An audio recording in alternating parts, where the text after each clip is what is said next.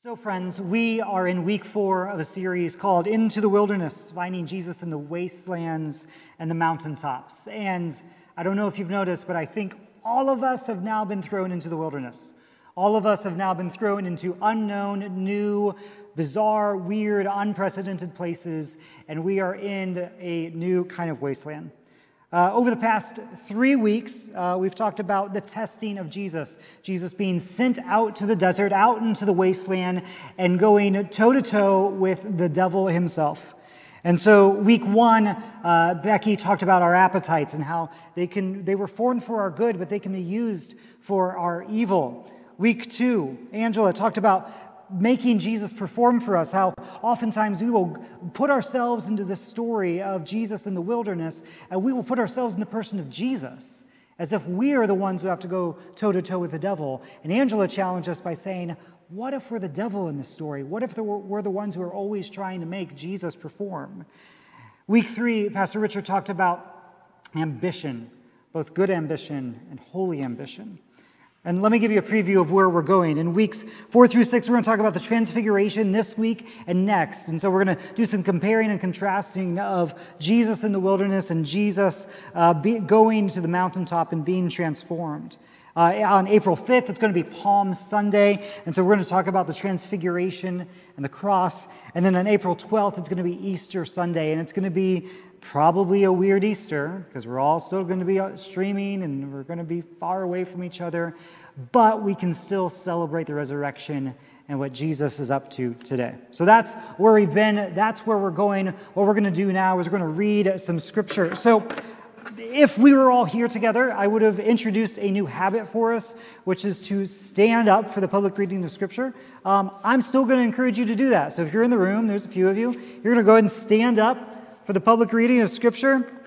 If you're in your homes, if you've got kids with you, if you're by yourself, go ahead and stand up. My friend uh, Brandon talks about how uh, when a bride or when, a, when somebody is getting married and they come to the center aisle, everybody rises to attention. And we're doing the same thing for Scripture, for God's Word for us. So we're in the book of Matthew, chapter 17. And if you've got a Bible, you can flip it open, you can turn it on, or you can just follow the words on the screen. This is the book of Matthew, chapter 17. This is what it says After six days, Jesus took with him Peter, James, and John, the brother of James, and led them up a high mountain by themselves. And there Jesus was transfigured before them. His face shone like the sun, and his clothes became as white as the light. And just then there appeared before them Moses and Elijah talking with Jesus. And Peter said to Jesus, Lord, it is good for us to be here. If you wish, I will put up three shelters one for you, one for Moses, and one for Elijah. And while Peter was still speaking, a bright cloud covered them, and a voice from the cloud said, This is my son, whom I love. With him I am well pleased. Listen to him. And when the disciples heard this, they fell face down to the ground, terrified. But Jesus came and touched them. Get up, he said. Don't be afraid. When they looked up, they saw no one except Jesus. Friends, this is the word of the Lord. Thanks be to God. You can be seated. So, we have been talking about wilderness, we've been talking about wastelands, we've been talking about these hard, difficult places and how we often find ourselves there, and maybe we're supposed to learn something, maybe we come out the other side changed in some way. And I want to continue on that theme because wilderness is a little bit broader, a bit more expansive than maybe what, what we're used to hearing. And we're going to talk about specifically wilderness in the Old Testament. Wilderness is a theme that shows up again and again in the Old Testament. It's a place where people, groups of people, individuals, solo, whatever, find themselves, and it, big things happen in the wilderness. So I just want to run you through a couple of examples. Genesis chapter 16. Uh, we have the story of Abram and Sarai. Abram is told that he's going to be the father of many nations, but he hasn't had any kids yet. So he think, takes things into his own hands. He uh, has a baby with his wife's maidservant. His wife Sarai gets mad. And so we pick up the story here in Genesis 16. It says Sarai mistreated Hagar. And so Hagar fled from her master. And the angel of the Lord found Hagar near a spring in the wilderness. And it was the spring that is beside the road to Shur. And so Hagar runs away. She finds herself in the wilderness. And that's where the angel of the Lord shows up. It's where God comes and speaks to her and gives her promises, uh, reaffirms her own calling, her destiny, the destiny of her child. This is where God shows up. Let's keep going. Exodus chapter 3. Now, Moses was tending the flock of Jethro, his father in law, the priest of Midian. Moses, at this point, he has been brought up as a prince of Egypt. He's killed somebody. He's now ran away, found a wife. Now he's a shepherd. So he's tending the flock of his father in law, the priest of Midian, and he led the flock to, listen, the far side of the wilderness. So not even the wilderness, but like deep into the wilderness, and came to Horeb, which is Mount Sinai, the mountain of God. And listen, there the angel of the Lord appeared to him in flames of fire from within a bush. And Moses saw that though the bush was on fire, it did not burn up. Moses' burning bush vision of God, seeing God's presence, is in the far side of the wilderness. Exodus chapter 19. This is after the 10 plagues and the 10 commandment movie and all of that. Uh, it says, On the first day of the third month after the Israelites left Egypt, on that very day, they came to the, you guessed it, wilderness of Sinai. And on the morning of the third day, there was thunder and lightning, and with a thick cloud over the mountain, pay attention, clouds are also important, thick cloud over the mountain, a very loud trumpet blast, and everyone in the camp trembled. And so Moses has led the Israelites past the Red Sea, deep into the wilderness to the mountain of God, Mount Sinai, sometimes called Mount Horeb, and there the Israelites encounter the living God.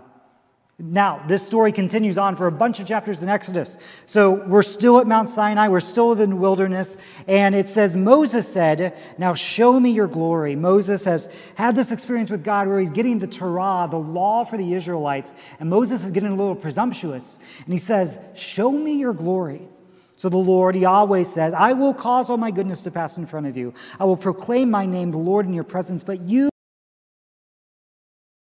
cannot see my face for no one may see me and live. There is a place near me where you will stand on a rock, and when my glory passes by, I'll put you in the cleft in the rock and cover you with my hand until I have passed by. And so Moses is in the wilderness. He's on the mountaintop. He wants to see God, and God says, Kinda, but I'll hide you in a rock before I do it. One more thing 1 Kings 19, Elijah. Elijah has had this wonderful encounter where fire proving Yahweh is the one true God. But now the king is after Elijah. He wants to take his life, so Elijah runs far, far away. And Elijah went a day's journey into the, you guessed it, the wilderness. And he traveled 40 days and 40 nights until he reached, there it is again, Mount Sinai or Horeb, the mountain of God. And the Lord said, Go out and stand on the mountain in the presence of the Lord for the Lord is about to pass by. So, wilderness, an important theme in Scripture. It's where people go and find God Himself to be in the very presence of God. We can learn a few things from these passages. Number one, we can be led to the wilderness or we can get there by accident. We can be led to the wilderness or we can get there by accident. Either one is fine. God will use it, whether you meant to get there or not. Number two, wilderness is both the wastelands and the mountaintops. We often think of the mountaintop experiences as the, as the ones that we want to get to, as the ones that we want to concoct and make happen on our own. We put together worship sets and we put together sermons and conferences so that we can create mountaintop experiences. But in God's view, it's still a version of wilderness. Because once you get so far up the mountain, the air gets thin. Number three, God tends to show up in the wilderness. The very place that maybe we don't want to be is the very place where God is. So that's the theme of wilderness in the Old Testament. Take all of that in mind as we now turn our attention back to Matthew 17 and what Jesus is doing with his disciples. It says in verse 1 After six days, Jesus took with him Peter and James and John, the brother of James, and led them up a high mountain by themselves. Now remember, we're still in the wilderness. It's a mountain, but it's a high mountain. It's wilderness. It's a place where nobody else is. Jesus is going to do something special and unique with just these three folks. And he wants it to be a place where no one else can get to. It's wilderness. Now, high mountain, that maybe should ring a bell from our past three weeks of preaching, because if we look back at Matthew chapter 4, we see this the devil took Jesus to a very high mountain. So the devil, when Jesus was being tested, takes Jesus to a high mountain and tries to tempt Jesus, fails, but tries to tempt Jesus with power and approval and all those things. Now the tables have turned, and Jesus is going to take his disciples up to a high mountain, but not to tempt them, not to test them, but to show them something true about himself. Verse 2 continues. And Jesus was transfigured. The Greek word is metamorphosize. He is transformed. Jesus is a caterpillar, and now he's becoming a butterfly. Jesus is transfigured before them, and his face shone like the sun, and his clothes become as white as light. Now, what's the transfiguration about? Why is Jesus doing it? What is the purpose, the meaning of this? If you were to go online and start Googling around, you would find some answers. So, Christianity.com has to be trustworthy with a name like that. This is what they say about the Transfiguration. It says the transfiguration of Jesus Christ was a powerful demonstration of his divine nature and manifestation of his glory, which Jesus possessed prior to coming to earth in the human body. So, if you're not familiar with like some Christian theology, the idea is that Jesus has always existed, that he always was God, and at some point in the incarnation, he was born of Mary, and was God and human at the same time. And what the transfiguration is doing is briefly taking away that human fleshly veil and showing Jesus in his full divinity. That's what this is basically saying. There's another quote from the New Advent Catholic Encyclopedia. It's an encyclopedia, it's got to be trustworthy. This is what it says This dazzling brightness which emanated from his whole body was produced by an interior shining of his divinity. This is what I want to talk about tonight, though. The transfiguration is not about Jesus' divinity. I'll say it again. The transfiguration is not about Jesus' divinity. Now, why do I think that? Let me give you some reasons. Probably the most obvious one, the one that we kind of glanced right over, comes right out of Matthew 5. So, backing up about 12 chapters, Jesus is giving his famous Sermon on the Mount, and he's talking about the people of God, talking about his followers, talking about what their role is meant to be. And this is what Jesus says, Matthew 5 14. He says, You, not supposed to point a finger at a camera, but I'm going to do it. You are the light of the world. Let your light shine before others. Now, we know that Jesus is the light of the world. Gospel of John, if you're familiar with that, talks about that a lot. But Jesus actually says that you, people, followers of Jesus, created by God, are the light of the world. Interesting. Let's keep going. Matthew 13 talks about this. This is still Jesus talking. He's talking about the return of the Messiah. And it says, Then when the Son of Man comes, the righteous will shine like the sun in the kingdom of their Father. The righteous will shine like the sun in the kingdom of the Father. When the kingdom of God appears in its full glory, in its full manifestation, the people are the ones that shine. Now, Jesus isn't making this up be fine if he did. He's God. He can do that. But he's not. He's actually quoting uh, from an Old Testament book that, uh, from the Hebrew Scriptures called uh, Daniel. Daniel chapter 12 talks about the kingdom of God coming. It says this There were going to be a time of distress such as not happened from the beginning of the nations until then. But at that time, your people, everyone whose name is found written in the book, will be delivered. Multitudes who sleep in the dust of the earth will wake. Resurrection stuff. Resurrection is going to happen, some to everlasting life, some others to shame and everlasting contempt. And those who are wise, listen, listen, listen, will shine like the brightness of the heavens, and those who lead many to righteousness like the stars forever and ever.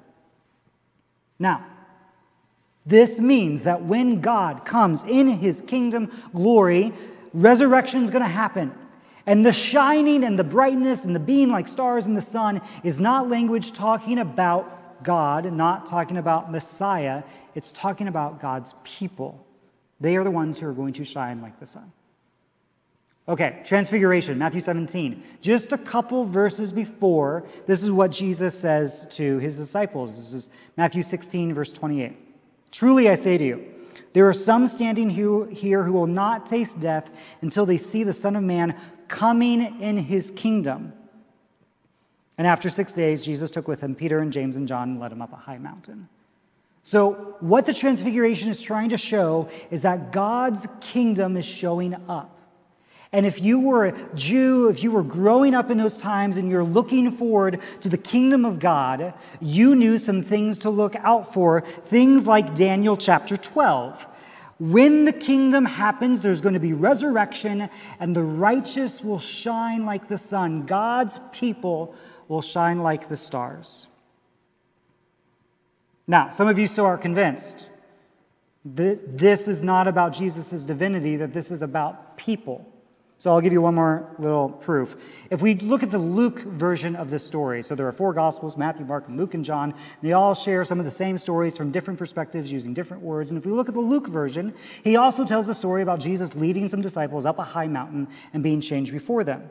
And this is what Luke says. He says, As Jesus was praying, the appearance of his face changed, and his clothes became shining white, and two men, Moses and Elijah, listen, appeared in glorious splendor.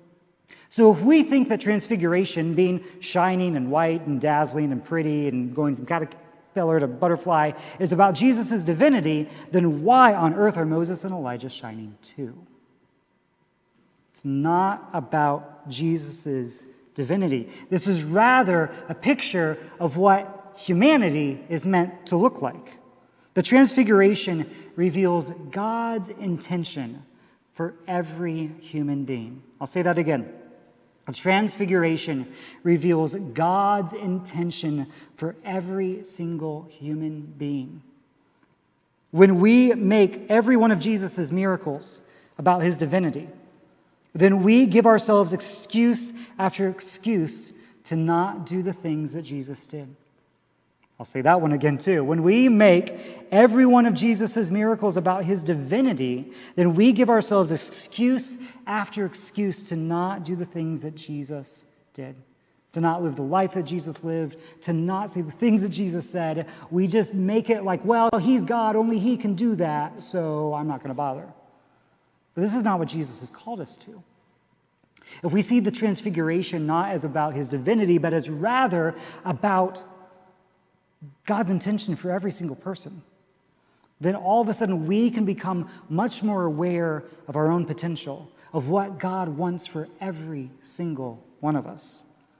And we are called to some crazy things. Some mighty, mighty things. Just John chapter 14. Very truly, I tell you, whoever believes in me will do the works I have been doing, and they will do even greater things than these because I'm going to the Father. And we look at John 14, Jesus saying this to disciples I'm going to do greater things than Jesus? And we think, there's no way, that's not possible. He's God, I'm not, I can't do those things. But if we make everything about Jesus' divinity, of course we think we can't do it. But if Jesus is rather the picture, the example, the model of what every human can be like, then all of a sudden our calling seems much higher. 1 John chapter 2 says this Whoever claims to live in Jesus must live as Jesus did. And so when Jesus goes up that mountain and is changed before the disciples' eyes, it's showing what every human is capable of, what every person created by God can look like. 1 John chapter 3, dear friends, now we are children of God, and what we will be has not yet been made known. But we know that when Christ appears, we shall be like him, for we shall see him as he truly is. I, uh, I neglected to choose the scripture reading for uh, the worship set earlier t- uh, this evening, and uh, so Jessica had to do it for me and I don't, I don't know where she got it from, but it was perfect, nailed it. I told Jessica that my negligence uh, was used for good by the Holy Spirit, as usual, so that's good. And um, what was the passage? Ephesians 4? Who read it? Five. Thank you. It says this Ephesians 5 8, for you were once in darkness, but now, and this is one of those passages that like I've misread for years. You were once in darkness, but now you are in the light? No. For you were once darkness, but now are light in the Lord. Live as children of light. The Transfiguration shows us God's potential for every single being, God's intention for every single human person on the face of this planet. And when we make it about Jesus' divinity, then we're letting ourselves off the hook. N.T. Wright puts it like this He says, Humanity itself is a glorious thing. And Jesus' perfect humanity provides the model for the glory which all his people will one day share. C.S. Lewis puts it like this He writes, There are no ordinary people. You've never talked to a mere mortal.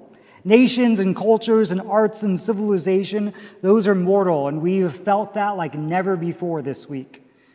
And their life is to ours as the life of a gnat. But it is immortals that we joke with and work with and marry and snub and exploit. Immortal horrors or everlasting splendors. Friends, the Transfiguration shows us what life can be like. And not just that we would be like shining little, I don't know, Edward Cullen vampires or something like in the sun.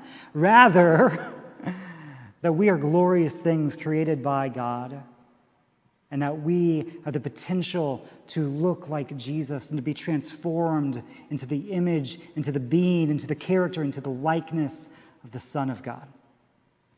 So let me conclude with just a few implications. And I think these would be great conversations to have with your partner, your family, your kids, your neighbor, six feet apart. Somebody, talk these through.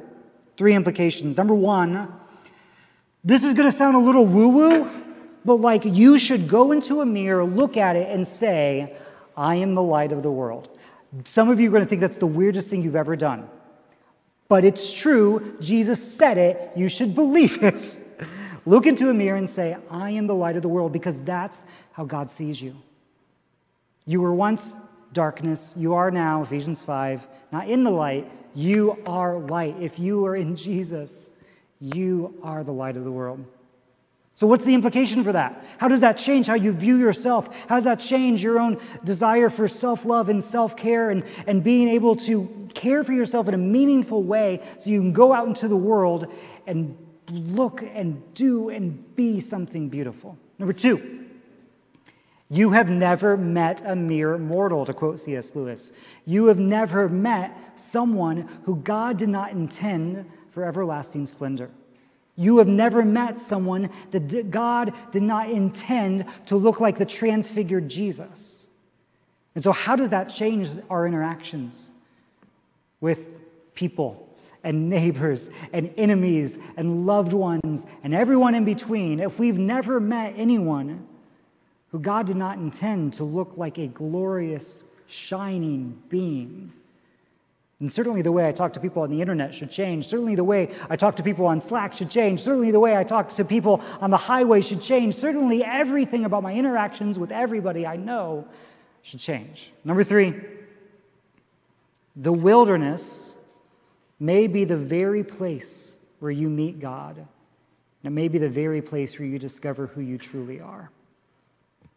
All of us are in some form of wilderness right now.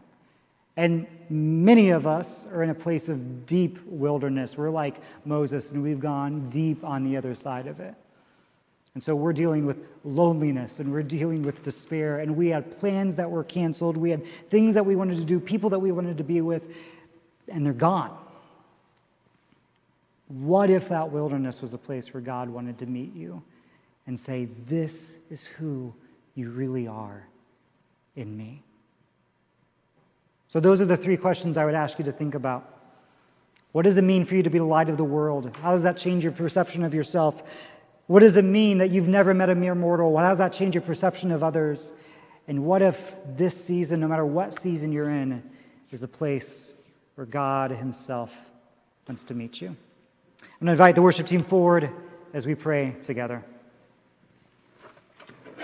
Almighty and everlasting God, we thank you for the person of Jesus Christ who did perfectly show us what it means to be God, but more than that, perfectly showed us what it means to be human. Father, may we see the example of Jesus and may we follow it. May we recognize it is not something so far off and so distant that we could never possibly attain it, but rather as your intention for each and every one of us. God, I pray for everyone watching, for all of the networks and families that we represent. Give us hope, God, in a time of despair. And may that hope come first and foremost from a church that wants to look like you. We pray these things in you. Amen.